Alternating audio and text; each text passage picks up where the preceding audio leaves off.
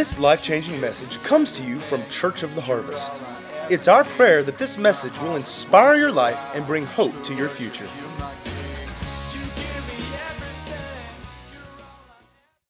Guys, we're gonna. I am gonna jump right on in because I have quite a bit that I want to. Uh, I want to cover today. But uh, again, if you're uh, a guest with us, thank you for for being here. Thank you for coming to Harvest this morning. Um, we are just a part of the body of Christ. We we just just like every other church family that gathers together. We are a church family that we gather together. We the Lord has brought us together, and we have recognized that we're stronger together than we are individually. Amen. We each share strengths and weaknesses, and we compensate for those. And thank goodness the Lord is in the middle of it all. He's one that brought us together so that we could accomplish His purposes in the earth. And so we thank you so much for being here. We're just a small expression of the body of Christ. We love God, and because of that, we love people and we serve the world as the hands and feet of Jesus. If you're part of the Harvest family, what is our vision? Our vision is to make, grow, and equip followers of Jesus to fulfill their God given purpose in life. And how do we do that? Now that my phone is ringing. Community, disciple, hip and outreach. Sorry, guys, my phone started ringing all of a sudden. Uh, I guess that needs to be off, huh? So, so anyway, community, discipleship, and outreach without a phone interrupting. That is, uh, that is, how, we, that is how we accomplish that. Um, as I said earlier, uh, one of, uh, this is what the Lord has really put on my heart. One of the primary metrics for, for, for us looking and analyzing and seeing whether or not we're fulfilling that uh, purpose that God has given us is to see how many people are coming to Jesus. What impact are you making on your environment for Jesus? Guys, it's all about us and what God has called us to do individually, right? We always thought it was about the pastor or the evangelist or whoever to go reach people for Jesus. Somebody say, It's my job. My job. Each of us have responsibility. Amen? That's why we're here. And so, over the last few months, we've been discussing our identity. If we're going to be the hands and feet of Jesus in the earth, we need to understand who we are. We got to understand the responsibility we've been given as Christ followers. What is a Christ follower? Christ follower is somebody who has repented and turned from their old life, surrendered their life to Jesus, and made him Lord, right? And things in the world seem to be rapidly changing today. But, guys, we have a huge benefit as part of God's kingdom. He never changes, and the Word of God never changes. It's always faithful and we can always count on it, regardless of what happens in this world, regardless of what happens in our life, right? And so I'm glad to know that the Word of God has the answers to every question we have in this life and even answers to every doubt that goes through our minds. How many of you have struggled with doubt at different points in your life? But the Word of God has the answer to all of it. So we're going through and we're looking and our identity and our responsibility. We've been talking about the practicalities of the Christian life, what it means to be a follower of Jesus. So, several weeks ago, we started the Sermon on the Mount, and we started talking about how this is the very beginning of Jesus' ministry. We're still in Matthew chapter 5. And in Matthew chapter 5, the crowds are starting to recognize this new guy, this guy Jesus. They're starting to gather whenever he comes out. And so uh, he goes up on this hillside, he takes the disciples with him, they gather around, and he begins to speak to them, right? And so the Sermon on the Mount, we see as some of his first words there as he's teaching to them. And, and so his teaching was very practical and it was also very applicable. But guys, we are his disciples as well. Right now, we are gathered around his feet. Hopefully, during the week in your own time, you gather around the feet of Jesus and you listen to what he's saying. And so, his words, even though it was 2,000 years ago when we see these recorded, they're very applicable and practical for us today where we live in our life. So, we're still in Matthew chapter 5. We've discussed the Beatitudes. We talked about being salt and light, talked about the importance of not only being a hearer of the word, but being a doer of the word. Being a hearer is no good if we're not a doer, right? We talked about how to be great in the kingdom of God. We, we, and, and, and from that, we started talking about how this idea that not only our actions, but even our thoughts declare our devotion to God or lack thereof, right? And Jesus starts getting to the heart of the matter about halfway through chapter 5, and he starts shining a light on what's in our hearts. Jesus says, you think you've kept the law because you, have, you haven't violated the sixth commandment that said, You shall not murder. But I'm telling you, if you got hatred in your heart towards somebody, you're already guilty of murder. All of a sudden, everybody's going, What? And he says, You think because you think you've kept the law because you haven't violated the seventh commandment that says don't commit adultery. But I tell you, if you've looked upon a woman with lust, you've already committed adultery. Guilty. Anybody here guilty? so last week I gave you two things. I told you the root of outward sin is always found inward. What's inside, uh, what comes out is just evidence of what's already inside, right? What's already been in there and already been brewing and stewing, right? Eventually it comes out and it's manifested um, in, the, in the outside. And then the last thing I told you was we must deal with inward sin before it becomes outward sin.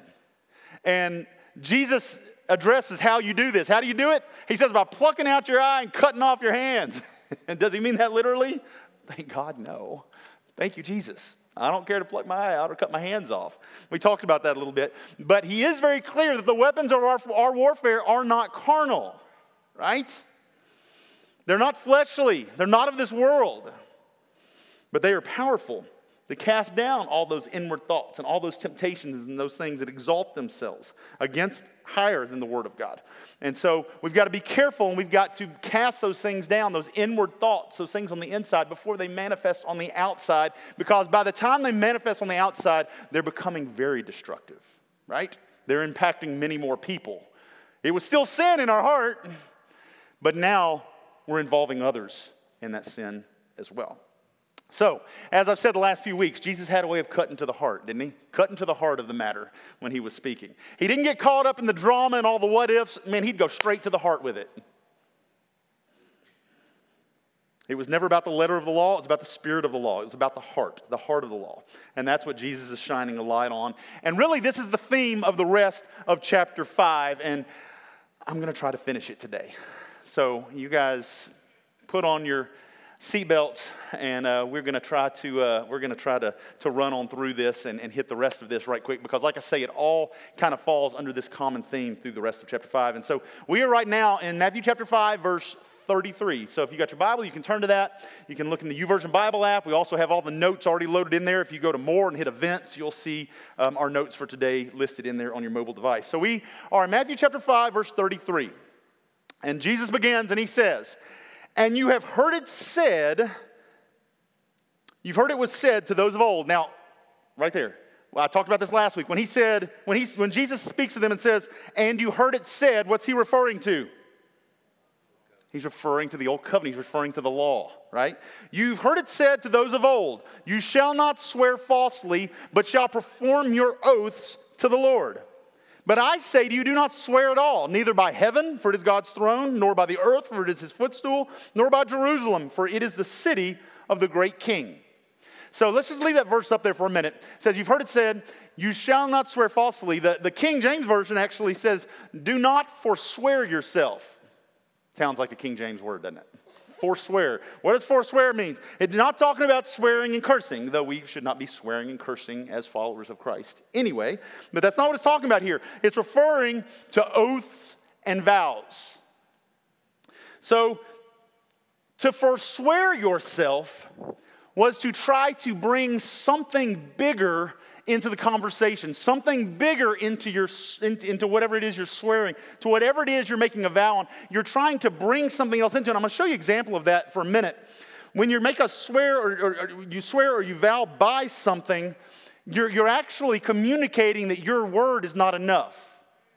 When you swear by something, you're communicating that your word is not adequate. And so that's more what Jesus is addressing here. So, you know, what, when, we, when we do that, we're trying to prop ourselves up. We're trying to prop our word up. We're trying to prop our vow up, many times because it's weak or we're insecure in it, in our argument, whatever it may be. And so, what do we do? We add something to our vow. We add something to it. And, and guys, we, we, we do it all the time. We do it all the time. It's kind of like let me give you a church example, okay? It's kind of like for us in leadership when somebody comes to us with a, with a gripe and they go, you know, Pastor, I just don't like those new communion elements that y'all are using. I, I don't like them and I don't think they are biblically approved. And others think so as well, but I can't say who. What did you just do? You just propped up your gripe, your complaint, right? By bringing others in to the conversation, right? You get what I'm saying? So, what is Jesus saying in verse 34? He says, But I say to you, do not swear at all. So, he's talking about, about swearing by things, neither by heaven, for it is God's throne. So, back in the day, they would say, As heaven is above me, I swear on my word. Jesus saying, Why you, why you need to swear on heaven? Right? Today, guys, we, we do the same thing. Promise people will say, I promise, I swear to God. Do you really now? What, what are you going to do exactly if you can't keep that word once you've sworn to God? What do you do with that? In verse 35, he says, Don't swear by the earth. In Jesus' day, they would swear by the earth. They would say, As the earth is below me, I swear to keep my word. What does that do? He says, Jesus says, Don't swear by Jerusalem, for it is the city of the great king. King with a capital K, right? They would swear by the city of Jerusalem because this is where the Messiah was to come and to rule and to reign in his kingdom. They would go on, it would go so far, they would swear by their head. Look at the next verse, verse 36. Jesus says, Nor shall you swear by your head, because you can't make one hair white or black. Your kids might make one of your hairs white or black. But... No, guys, I know it kind of seems weird to think about, about swearing on heaven or swearing on the earth or swearing by God or swearing on Jerusalem or swearing by your head, but these are things that were bigger and they were trying to prop their word up. Again, what are you going to do if you can't keep that vow that you just made, that thing you just swore on? I know it sounds silly, but what did we used to say as kids? I swear, cross my heart and hope to die. Right? You swore on your heart. What are you going to do if you can't keep it? Something happens. Well, I'm 99% positive. You swore on your heart. You better give it to me. No, I'm just kidding. So we're not, if we're not supposed to make vows like this, what are we supposed to do? So Jesus says it. Guys, I don't have points today. We're, like I say, we're knocking out chapter 5. We're just going verse by verse, okay? Verse 37. So Jesus says, so what are we to do? Jesus says, but let your yes be yes and your no be no. For whatever is more than these is from the evil one. Look at it from the Passion Translation. He says, A simple yes or no will suffice. Anything beyond that springs from a deceiver. Somebody who comes to you and they're having to prop their vow up, their promise, their swear with all kinds of stuff. Mm, why is their word not enough? He's saying when you say yes, you mean yes. And when you say no, you mean no. Next time you start to say yes, you start to, I swear to God, you better stop. And remember that that comes from the deceiver. That's what we just read, right? We have the Holy Spirit within us, and we are the body of Christ. Our character and our words should be enough to keep us from making silly statements like these. It is the Holy Spirit that enables us to be a person whose yes is yes and no is no. It's because of Him that we're able to do it. So people say, well, what about when I go to court and I'm told to put my hand on the Bible and swear to tell the truth, the whole truth, and nothing but the truth to help me God? Guys, that's a different situation. You're not doing it for yourself. Does that make sense? You're not doing it for your benefit. Now, I don't need to put my hand on the Bible because I'm going to tell the truth anyway. But if it's what my authority is requiring of me in that moment, sorry, wrong hand. No, raise your right hand, left hand. I've never done it. Just, thank goodness. Here's the reality about that, anyway, guys. Please don't stone me for saying this placing your hand on that Bible, it's simply a book anyway. Okay? It's just a book. Yes, I know the Bible is the Word of God, but the physical book in and of itself is simply made from wood. Right? I had somebody freak out at me. We were still on Ross Road, the building on Ross Road. I had somebody freak out on me one time. I was standing on the floor. They came and talked to me, and I dropped my Bible on the stage. It was like,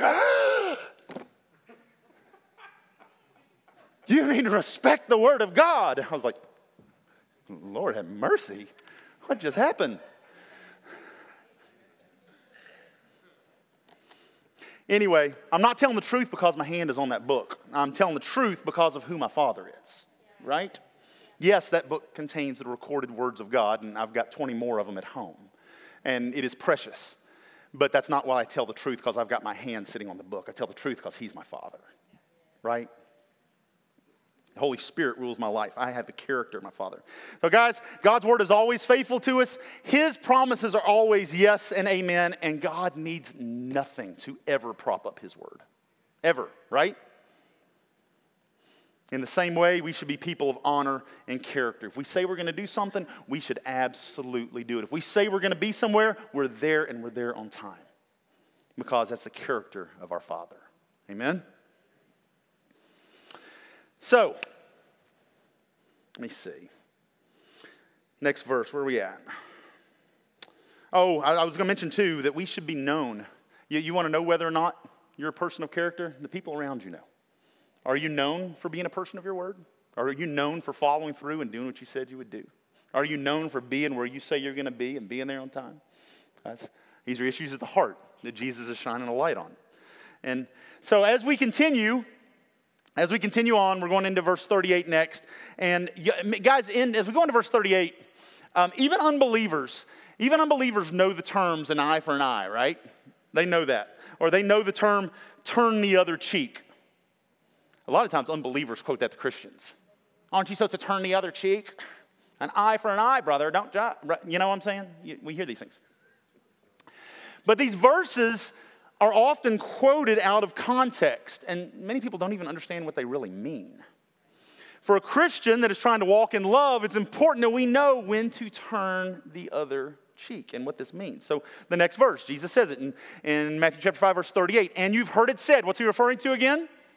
the law. So there's truth in this. This is truth. You've heard it said, an eye for an eye, a tooth for a, a tooth. Now, this was written in Old Testament law. Where it was written is actually found three times in Scripture. It's found in uh, Exodus chapter 21, verse 24, uh, uh Leviticus 24, 20, and Deuteronomy 19, 21, where it says, an eye for an eye, a tooth for a tooth. But, guys, if you look at these passages, if you look at where it says this, it wasn't really written to us. As a matter of fact, it wasn't really even written to the Jewish people. It was written to somebody very specific when you look at these places in Scripture. It was written for judges. It was written for judges who were settling disputes and making judgments. God was giving them wisdom and instruction on how to make judgments. Okay? So that doesn't mean that something happens and your neighbor, you know, does something and knocks your tooth out doesn't mean you have the right to go knock out your neighbor's tooth. Okay? It's not the way it works. It's not what Jesus is saying. So, back in that day, the judicial system was much simpler than it is today. much simpler. Uh, it basically worked like this if the defendant comes in before the judge and it knocked out somebody's tooth, he would get his tooth knocked out. Okay? Court moved very quickly. It was very simple. There was no weeks and months of testimony and, and evidence and details, right? The judge would say, uh, Sir, did you punch his eye out? Well, yes, sir. Yes, I did. All right, you two will get your eye punched out. Next case. Deliver him over to the eye punchers, right? It's like, bam, it's over.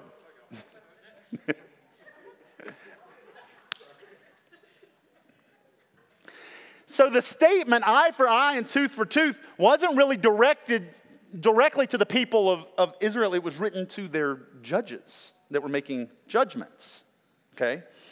Um, and so when we look at this, like I say, they were, as I talked about last week, they were beginning to take all these laws. They weren't just beginning to, they had been for a long time, taking the laws out of context. And they were adding to them to mean whatever they wanted to so that they could get whatever they wanted. Remember, I talked last week about how they stretched the terms for divorce and, and everything else? They were doing this with all the law. And that's what had happened here. They thought if somebody came and did something evil to them, they had every right to be able to go back and to get revenge. And that's what Jesus is saying no, don't think so. It's not the way it works. So Jesus continues. He said, An eye for an eye, a tooth for a tooth. And then he says in verse 39, But I tell you, now look at this. I tell you not to resist an evil person. Is that shocking to anybody? Do not resist an evil person. But whoever slaps you on the right cheek, turn the other cheek to him as well. I would present to you that he's, he's speaking kind of to a particular person again. I believe that Jesus is speaking here to the person whose heart is surrendered to him.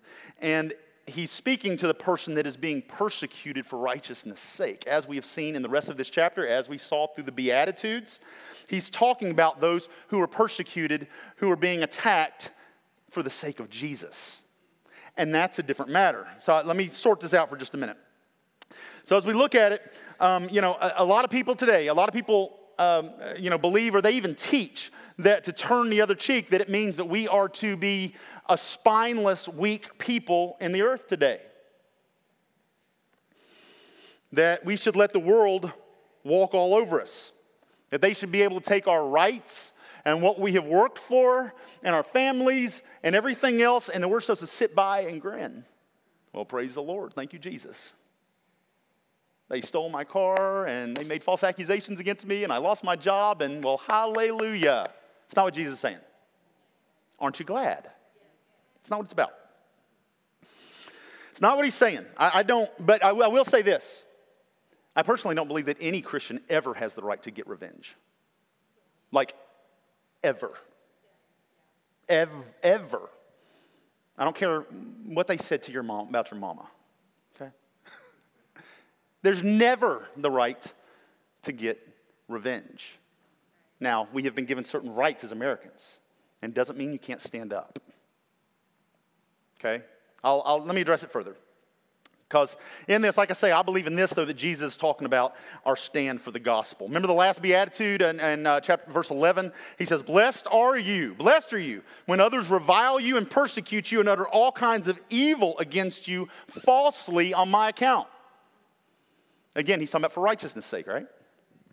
So he's saying, Consider yourself blessed when you're hated, when you're done wrong, when you're lied about, when you're persecuted for your faith. Okay? So when these things happen, what do we do? Somebody comes and persecutes you for your faith. They punch your eye out. What do you do? Punch back? Start yelling? Yell louder? Hit them with your car? What do you do? Jesus said, Consider yourself blessed. I would present to you if you're being persecuted for righteousness' sake, you're probably doing something right. If you yell, punch, if you get revenge, you're probably not doing something right. Look at verse 39 again. He says, I tell you, do not resist an evil person, but whoever slaps you on the right cheek, turn to him the other also. Do not resist an evil person. So, does that mean when somebody busts into your home, starts attacking your family and stealing your stuff, I don't resist. Go for it, bro. Take it. Take my stuff. My safe is right over there. There's my daughter. All yours. No, of course not. So when he says to resist an evil person, that's not what he's talking about. Guys, he's talking about for righteousness' sake. When, when you're attacked for righteousness' sake, Guys, it's the enemy attacking you through a person. And remember, the weapons of our warfare aren't carnal, they're not of this world. And I would present the enemy's not even necessarily just attacking you, he's attacking Jesus and you. We've got to change our perspective and the way that we're looking at things. So, using your fist or yelling louder is not going to solve anything. It's not how we're called to fight. Are we called to fight? Yes, we are. It, he didn't give us spiritual weapons for nothing, right? So when the enemy comes against you for righteousness' sake, he slaps you on the cheek, whatever that may look like, for being a disciple of Jesus and a godly witness. Jesus is saying, turn the other cheek. You're not making yourself a punching bag for the world when you do that. You're not asking for a, be- for a beating.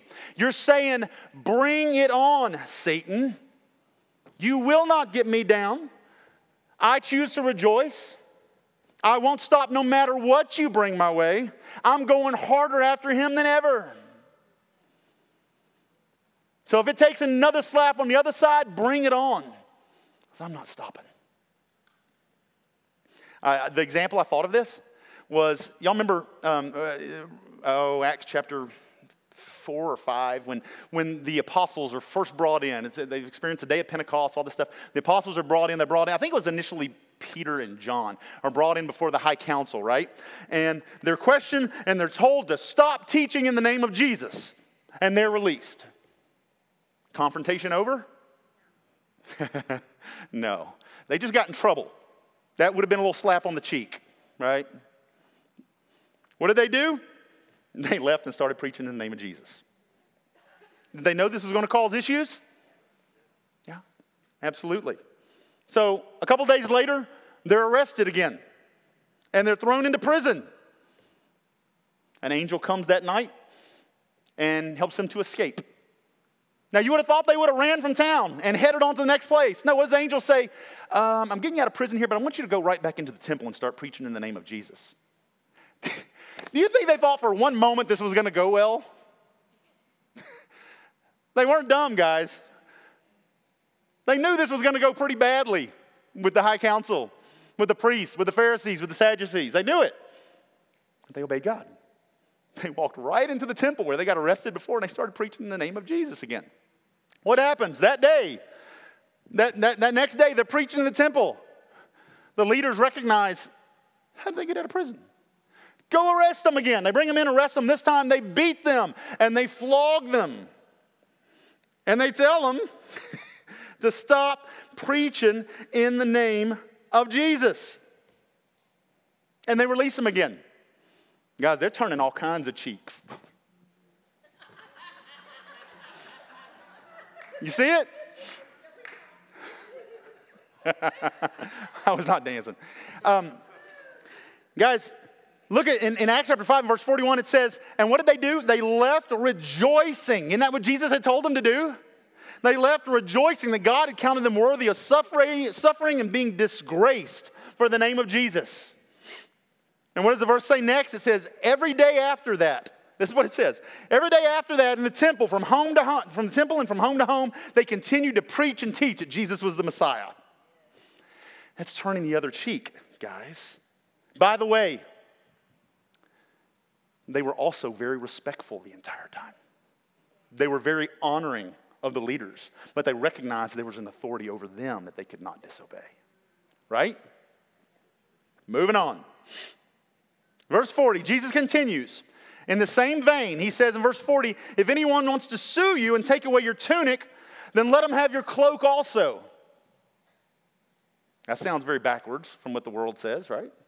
The Passion Translation says this It says, If someone is determined to sue you for your coat, give him the shirt off your back as a gift in, re- in return. In return, he's trying to sue me for my cloak. Why am I giving them a gift in return? Right? Again, guys, I don't believe this is talking about cases in the natural. It doesn't mean that we have to be spineless and weak. I believe this again is talking about being sued for righteousness' sake. There are Christians, there are plenty of Christians out there that don't mind at all hauling somebody off to court. and that's not the way it should be. They're always trying to find ways to. But Jesus says when they sue you for one thing, Give them something better. Give them more than they asked for. Why? When persecuted for Jesus, guys, we're not supposed to respond with anger and hatred and violence. Yelling is not the way we respond. We respond in love. And let me tell you what responding in love will accomplish far more than any, absolutely any attempt that you could ever make in the natural to respond in the flesh. And being an angry response will only fuel the fire. But responding in love, that just messes people up. right? Anybody ever done something to you and, you, and they're yelling and mad and angry and you just, you just respond in love? And, and a lot of times, a lot of times it'll shut them down. They don't know what to say next. They're waiting on you to come back and you're not giving them anything but love. It's like, yeah. They'll be confused and unsure what to do next. And you know what else? You might just win them for Jesus you certainly have a much better chance than you did responding out of anger, right? Some Christians think, and this has been taught, that this passage means that you should never go to court for any reason. Guys, I don't believe that's scriptural at all. I don't believe that's what it's saying at all. Um, again, I, I, think you know it's, it's talking about being sued or going to court for the gospel. And by the way, 1 Corinthians 6 does tell us that court is not the place for followers of Jesus to settle disputes. The Bible is very clear on how followers of Jesus, all of us in the family of God together, how we are supposed to handle disputes together. We have not done a real good job of it. We need to, we, we need to teach on this. That might be something that we do in the future coming up. How do we handle issues with our brother, our sister in the Lord? Because we're not supposed to be, we're not supposed to be hauling them off the court. There are ways that we're supposed to deal with this when our hearts are surrendered to the Lord. But sometimes somebody's not willing to communicate as part. They're not willing to, they're not willing to cooperate and operate according to, uh, to God's word as part of the family of God. But, uh, but understand, when things happen not pertaining to the gospel, as Americans, there are laws in place to protect us. How many of you are thankful for that? That's part of what laws are for. That's why they are, they've been put into place and we can use them. Romans 13 tells us the government was set up by God and it is there to help us in natural cases. So, as an American Christian, God does not want you being walked all over and taken advantage of. But you can still walk in love. Amen? So, if somebody comes, you're parked in the parking lot, and somebody comes and hits your car and causes damage to your car and refuses to take responsibility, you don't just have to go, oh, well, you know, and, and walk away from it, right?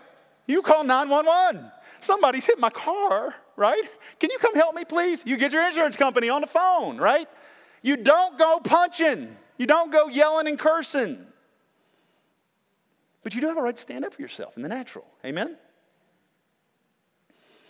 I'm glad that we were born into a nation where certain laws have been put in place to protect us and our property in physical situations. I'll, give you a quick example of that.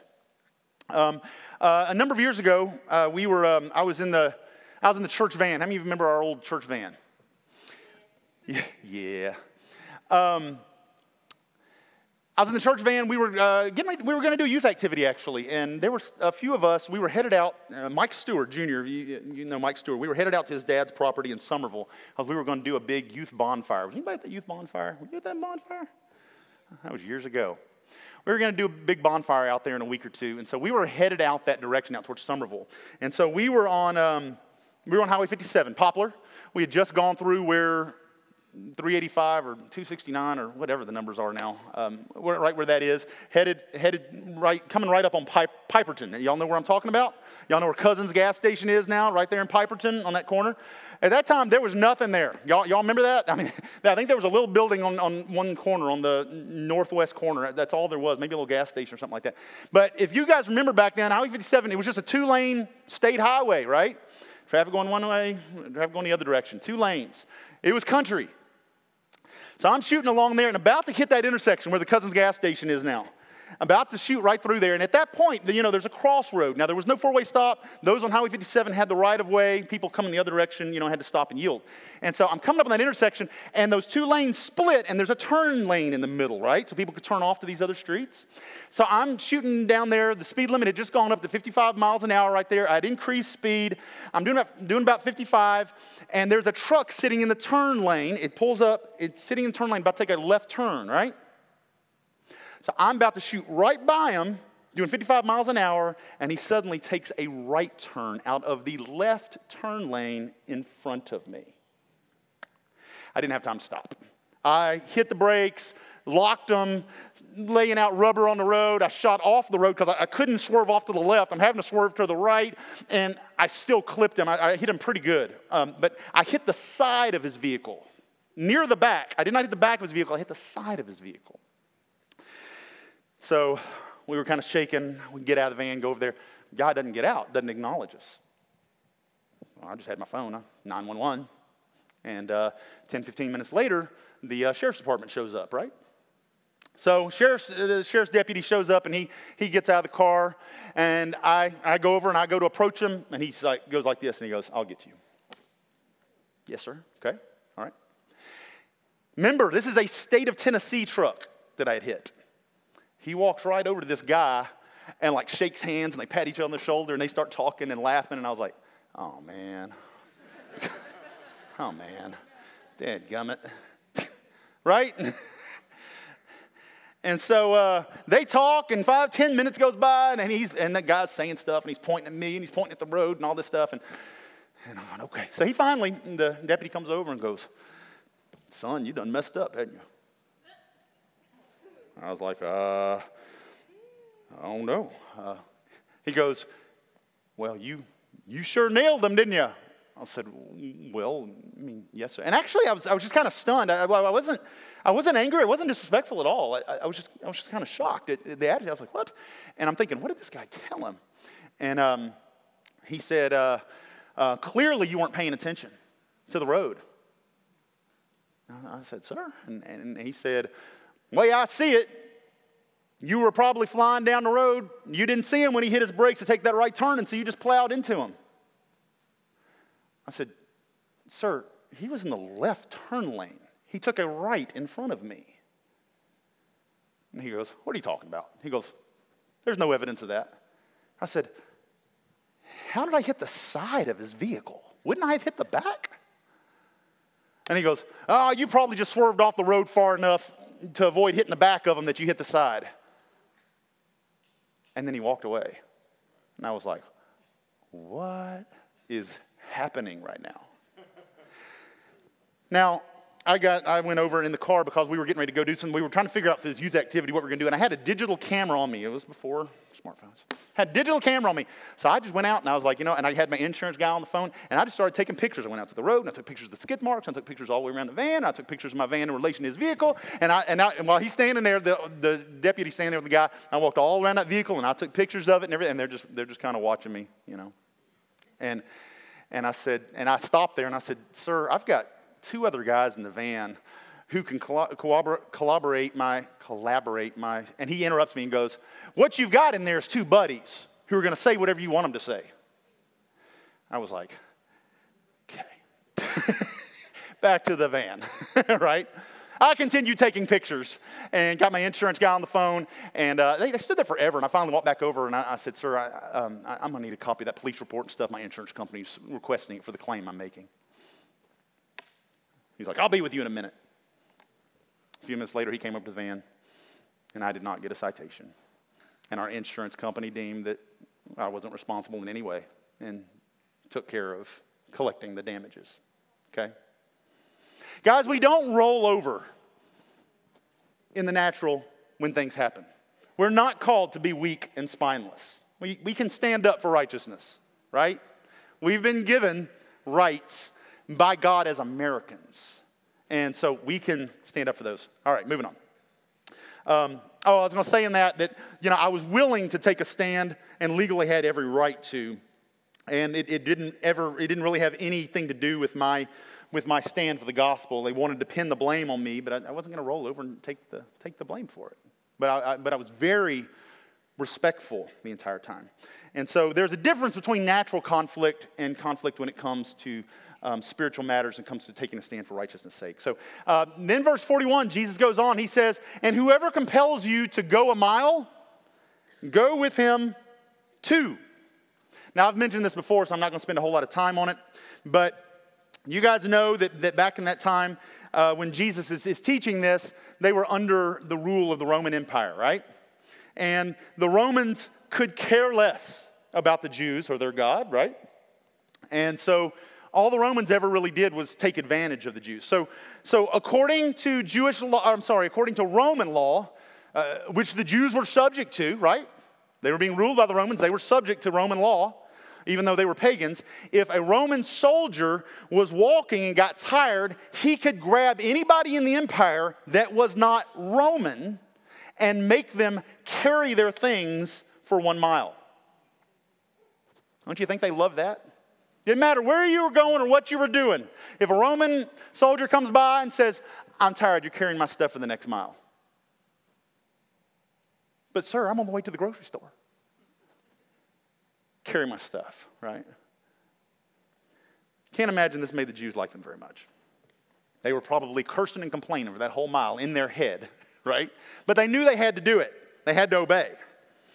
Probably made, made them hate the Romans all the more. Let me, let, let me show you an example of this that you might not have ever seen before.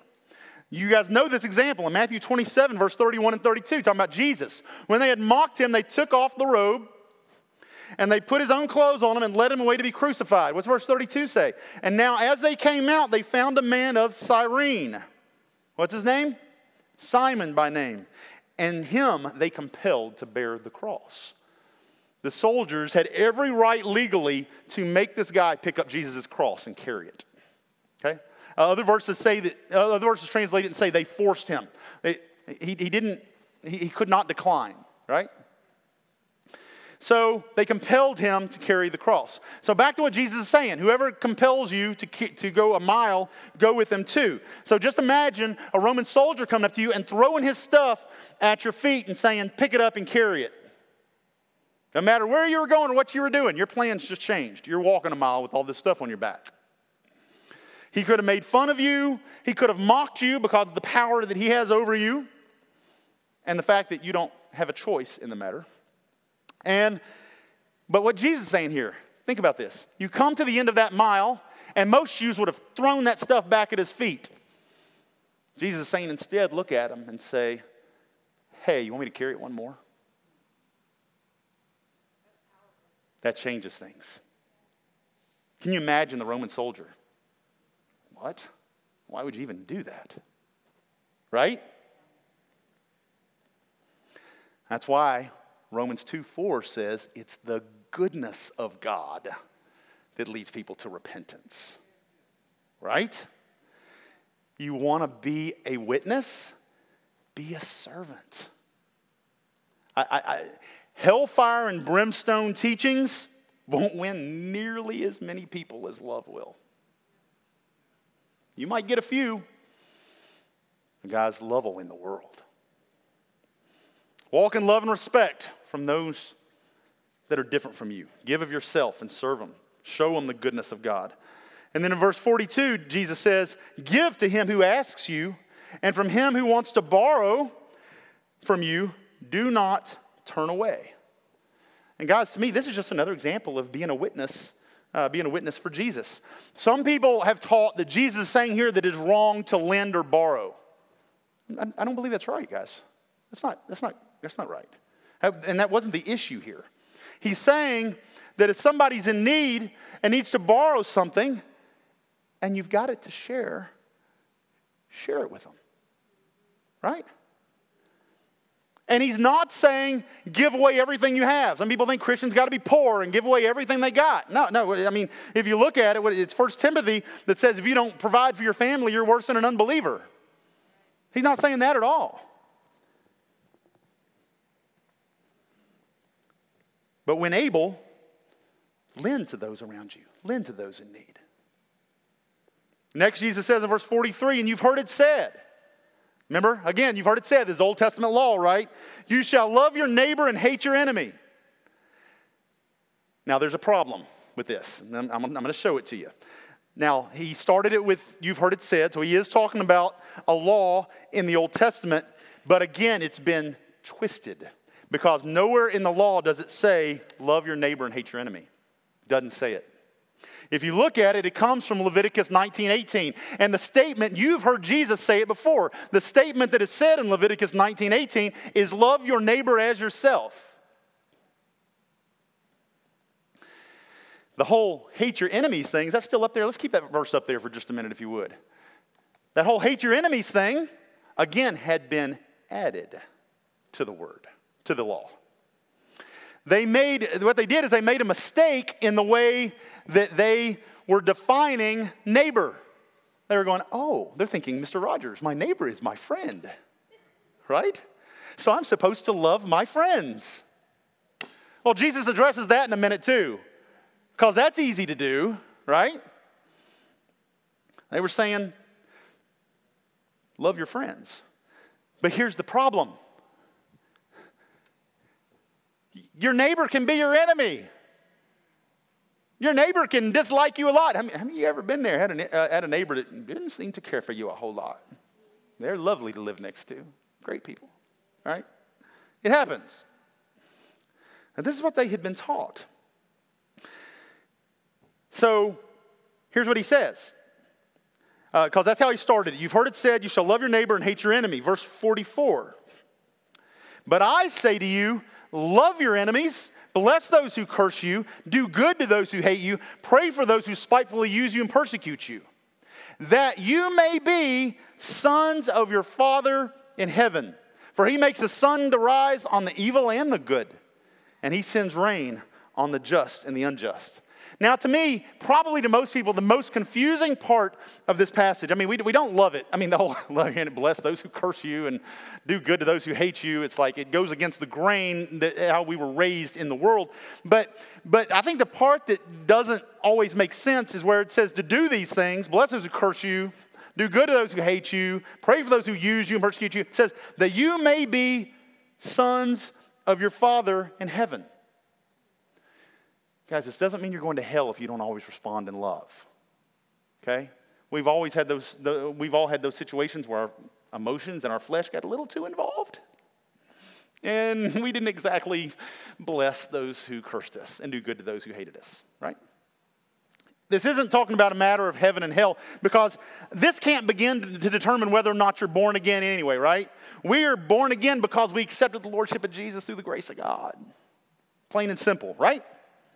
So, what we got to look at is we got to break this down a little bit. So, the word that is translated sons here, some versions translate it child, and some translate it sons, depending on how it's written in context. But it can be translated either way, but there's a difference. And a lot of, like I say, a lot of translations, um, a lot of versions translate it sons, and the difference is a son is referring to a mature child.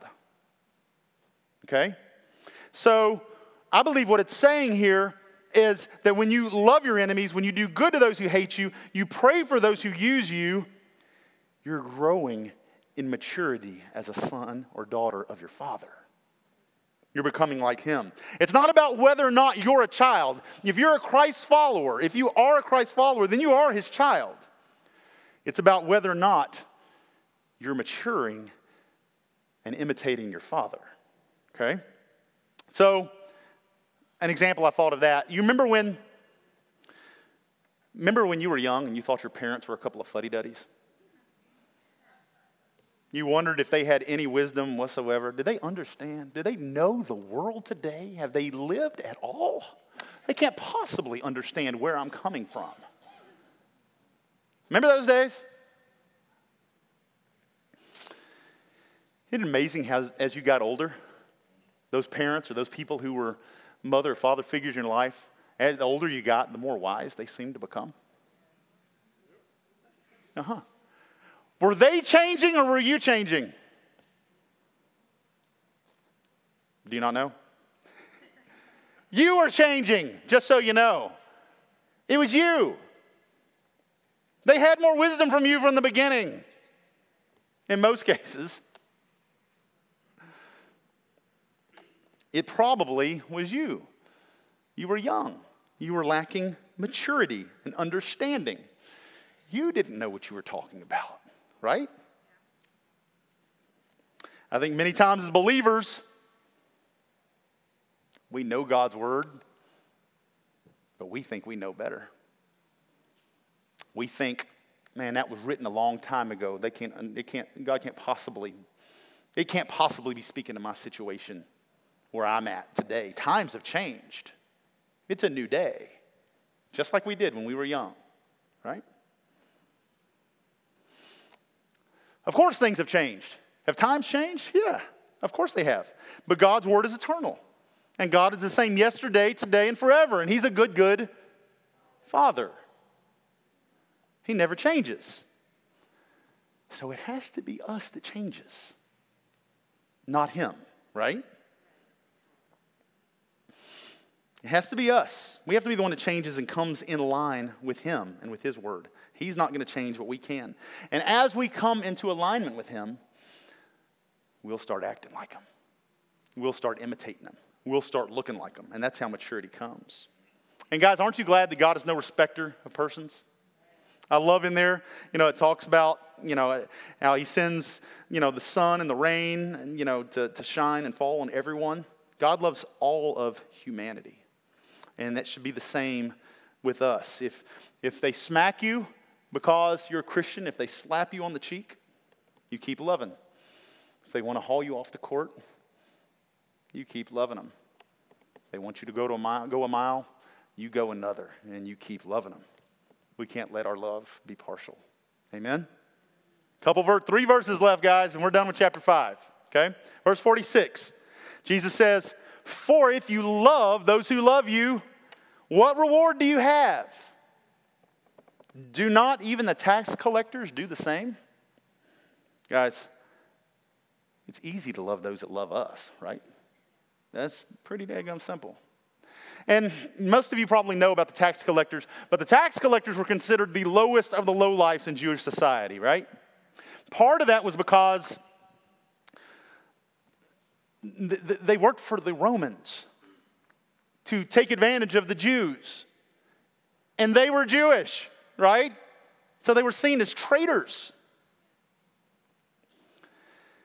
So the way it worked with the tax collectors was Rome hired the tax collectors to collect, um, I believe it was 20% of the income from every person in, in the empire. Uh, but in this case, obviously, we're talking about the Jews, right? So they hired the Jewish tax collectors to collect 20% of all income from every Jewish family and to send it back to Rome, right? So, what did the tax collectors do, who are already viewed as traitors? They collect, collected as much as they wanted. They collected, mm, they were known to collect 30 and 40% of your income. Can you see why they may have been hated? 30 to 40%. They made sure to send the 20% back to Rome because they were living at large and they wanted to be in good standing with Rome. So they send the 20% back. But they had charged you 30 to 40%. And they kept the rest, right? So the tax collectors, oh, and by the way, they absolutely had the right to arrest you if you didn't pay whatever they asked. They, you didn't get a fair trial or anything else. If they arrested, they just said they're not willing to pay their taxes. So they're arrested and they're now an enemy of Rome. Bad news. That's not good for you, right? So people paid whatever those daggone tax collectors said to pay to keep the peace with Rome. So the tax collectors were rich, they lived in the nicest homes, but it was at, within the, at their family and friends' expense, right? So what's Jesus saying here? If you love those who love you, what reward do you have? Even the tax collectors do the same thing. He's saying, if you only love those that love you, you're no better than tax collectors. You're no better than an unbeliever. You're no better than those that you hate the most. Where's the character and the love of the Father in that, right? God's love is unconditional and sacrificial. Well, it's not unconditional. Uh, he still, people are still going to go to hell, right? But while we were yet sinners, Jesus died for us, right? Loving those who hate us, that's God's love, guys. Only his sons and daughters can do that. Two verses left, verse 47 and 48. And if you greet your brethren only, what do you do more than others? Anybody greet anybody in here on this Sunday morning outside of the folks you normally greet? It's easy to greet the folks that are close to us, right? What's he going to say? Therefore, you shall be perfect just as your Father in heaven is perfect. Well, that's a tough line to swallow, isn't it? Because How many of us can be perfect? Again, if you go back and look at it, the word perfect can be translated mature, guys. It's more referring to maturity. The whole issue in what Jesus has been talking about, especially this last half of Matthew chapter 5, it's about the matters of the heart, it's about maturity. Becoming a mature son or daughter is not a process, it doesn't happen overnight, does it? But we are to be imitators of our heavenly Father. God's love is unchanging. He gave everything for us while we were yet sinners. How many of you are glad for the free gift of salvation through Jesus? But why would we offer anything different to those around us? Jesus is cutting to the heart of the matter, isn't he? They did me wrong. Love them. They slapped me. Love them. They want to take advantage of me. Love them. Love them, love them, love them.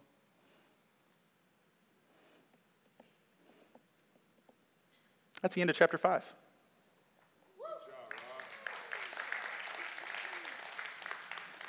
Two more to go. It's going to be good, though. It's going to be good.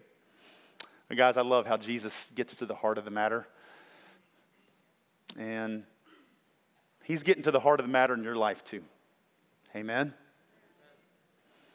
His grace abounds and is readily, readily available to you right now. The question is, what's in your heart? That's what Jesus is shining a big fat spotlight on. You're saying, I'm good. And he's going, got his little flashlight going, what about that? Right there, right there in your heart. What about that area right there? We all have areas we need to deal with, don't we? And that's a sign of maturity where we can say, Yes, Lord, let's deal with it. Let's take care of it so I can look a little bit more like you and I can accomplish your purposes in my life. Amen? Let's stand up.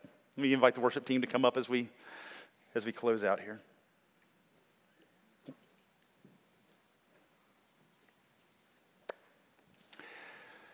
If you guys would bow your heads for me. This is Jesus' teaching that we've been talking about. It's his teaching to his followers, those that have surrendered their life to him. But if you're here today or watching online and you have not surrendered your life to Jesus, the Holy Spirit's tugging at your heart. And I implore you, don't wait another moment. God's love and His grace and His mercy is so ready to richly abound toward you. A lot of people stop and go, but, but, but I knew this and I do that, and this is my past, and this is where I came from, and God is quick to forgive. As we confess our sins, He is faithful and just to forgive us. And not just forgive us, but He cleanses us from all unrighteousness. Guys, it's the greatest news in the history of the world. And it's all because of Jesus. If you've never called on the name of Jesus, if you've never repented and turned from your own way of living and surrendered your life to the Lordship of Jesus and chosen that you're going to follow Him all the days of your life, and guys, you're not part of the family. And let me say, it's not God's fault. He has gone to incredibly extraordinary means to make a way for you and for me. Don't wait another moment. Is the greatest decision you're making your entire life. The Bible tells us that basically we come to the end of ourselves. We recognize that we're lost in our sin. We have all sinned and fallen short of the glory of God. The Bible is clear, and you know it within your heart. But we serve a God that forgives. There was a price to pay for that sin in our lives. But Jesus came and he volunteered to pay it for you. So, what do we do? We repent. We, we, we, we turn. We, we, we ask God to forgive us for living for ourselves. We don't just ask Him to forgive us, we, we, we turn away from our sin. We stop walking that direction and we choose to follow Him. And we bow to His Lordship. It's Romans 9, Romans 9 10. 10, 9, and 10 says. We confess that Jesus is Lord of our life. How do we make that confession? We make it with our mouth, and then and we make that confession every day for the rest of our life. And He will walk with you, and nothing will ever be the same again. And you'll actually have a purpose and make a difference in this world. And yes, the circumstances of life will come against you, but let me tell you, it's easy to face the world when you've got the Creator standing next to you. When He's got your back, when He's holding you, you'll always be confident that it's all going to work together for your good. Every head bowed, if that's you, and you would say, I need to surrender to the Lordship of Jesus. It doesn't matter to me if you've ever prayed a prayer before, or if you've gone to church every day of your life, or whatever it may be. If you're not surrendered to the Lordship of Jesus, if that's you and you would say, I need Jesus to be Lord of my life today, I want you to lift your hand. If you're watching online, I encourage you here in just a moment, you can send us a message. Anybody in this place would say, I need Jesus. If you're watching online, Holy Spirit may be doing a work. He, he is doing a work right where you're at right now. And encourage you to just bow your heart before Him. We're going to briefly, we're going to say a prayer right quick. You don't have to repeat after me, you can say it in your own words because I want this to be personal between you and the Father. But if you mean these words with all your heart, the Bible says you become a new creation. And the sacrifice, the price that Jesus paid for your sin, you now take a hold of that. Everything that Jesus deserved is now yours. It's called the great exchange. All the punishment, all the things that you deserved, He took it but you get everything that he deserved. You become a son, you become a daughter of the Father. Let's pray together. Just pray something like this Heavenly Father, I recognize I'm lost in my sin. I'm dead in my sin. But I thank you, Jesus, that you made a way. You saw me lost and alone, and you loved me. You were moved with compassion toward me. You came to this earth and you volunteered to take my place, to pay for my punishment, to take my judgment, and to declare me free. So, Lord, I repent of my sins. I'm sorry for living for myself. I'm sorry for thinking I knew what was best. And I recognize you for who you are. I recognize that you truly know what is best. So, Jesus, I ask you to be Lord of my life. I'll follow you every day to the end, never looking back. Use me to accomplish your purposes. Restore my purpose and what I was created for. I'll follow you to the end. Holy Spirit, fill me and empower me to be everything you called me to be. In Jesus' name,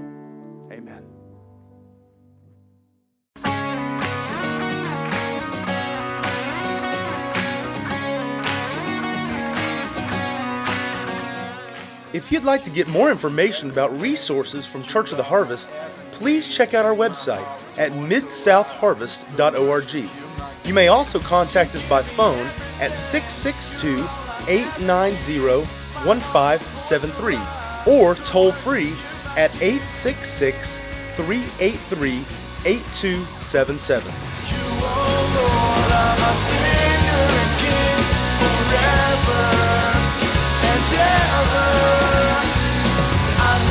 down.